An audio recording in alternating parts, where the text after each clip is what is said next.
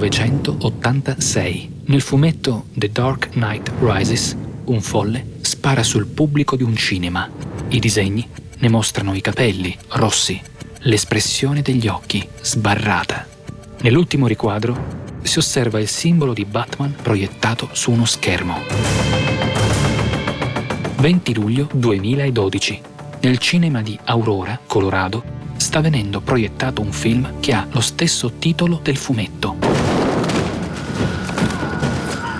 James Higan Holmes spara a 70 persone del pubblico uccidendone 12 e ferendone altre 58.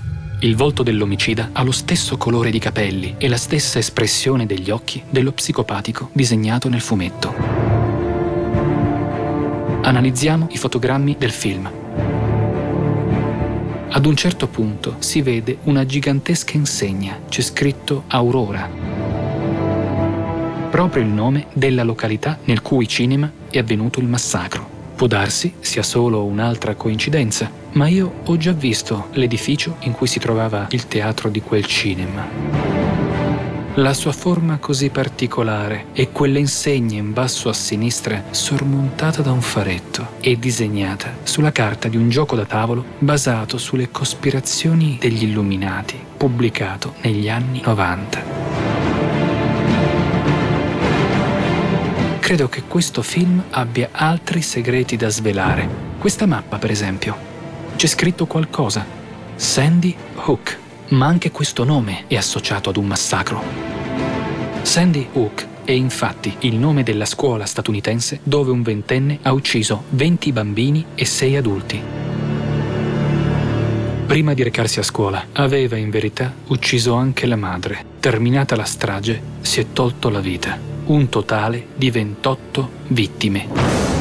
Torniamo dunque alla mappa mostrata nel film e contiamo il numero di simboli su essa disegnati. Sono esattamente 28. Possibile che sia solo una coincidenza? Guardiamo meglio. Ci sono delle aree principali chiamate Strike Zone, luogo del bersaglio centrato. Uniamole. Otteniamo una stella a 5 punte con apice rovesciato simbolo della magia nigra, la magia nera, quella i cui adepti ottengono potere talvolta ricorrendo anche a sacrifici di massa. Come coincidenza è che sei sono gli adulti uccisi e sei sono i quadrati rossi disegnati nella Strike Zone 4 del film.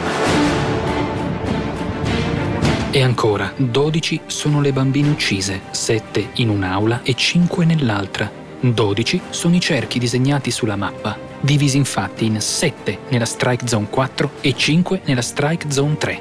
8 sono invece i bambini uccisi, come 8 sono i cerchi tratteggiati mostrati dalla mappa. E non è tutto.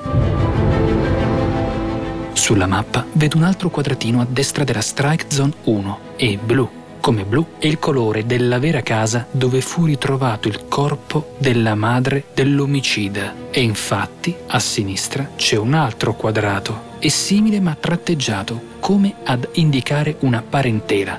È il corpo dell'autore della strage. Forse sono un po' troppe coincidenze.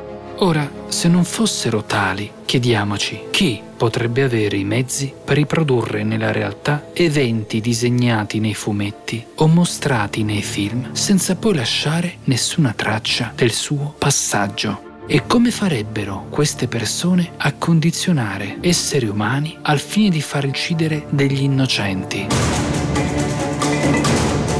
Ebbene, secondo alcune teorie cospirazionistiche, si tratterebbe della messa in atto di una particolare tattica chiamata strategia della tensione. Un reparto dei servizi segreti ricaverebbe abusivamente informazioni su dati informatici inerenti persone predisposte al condizionamento mentale e quindi le programmerebbe segretamente per creare in loro una personalità nascosta che si attiva in seguito all'ascolto e alla visione ripetuta di particolari immagini e sequenze di suoni.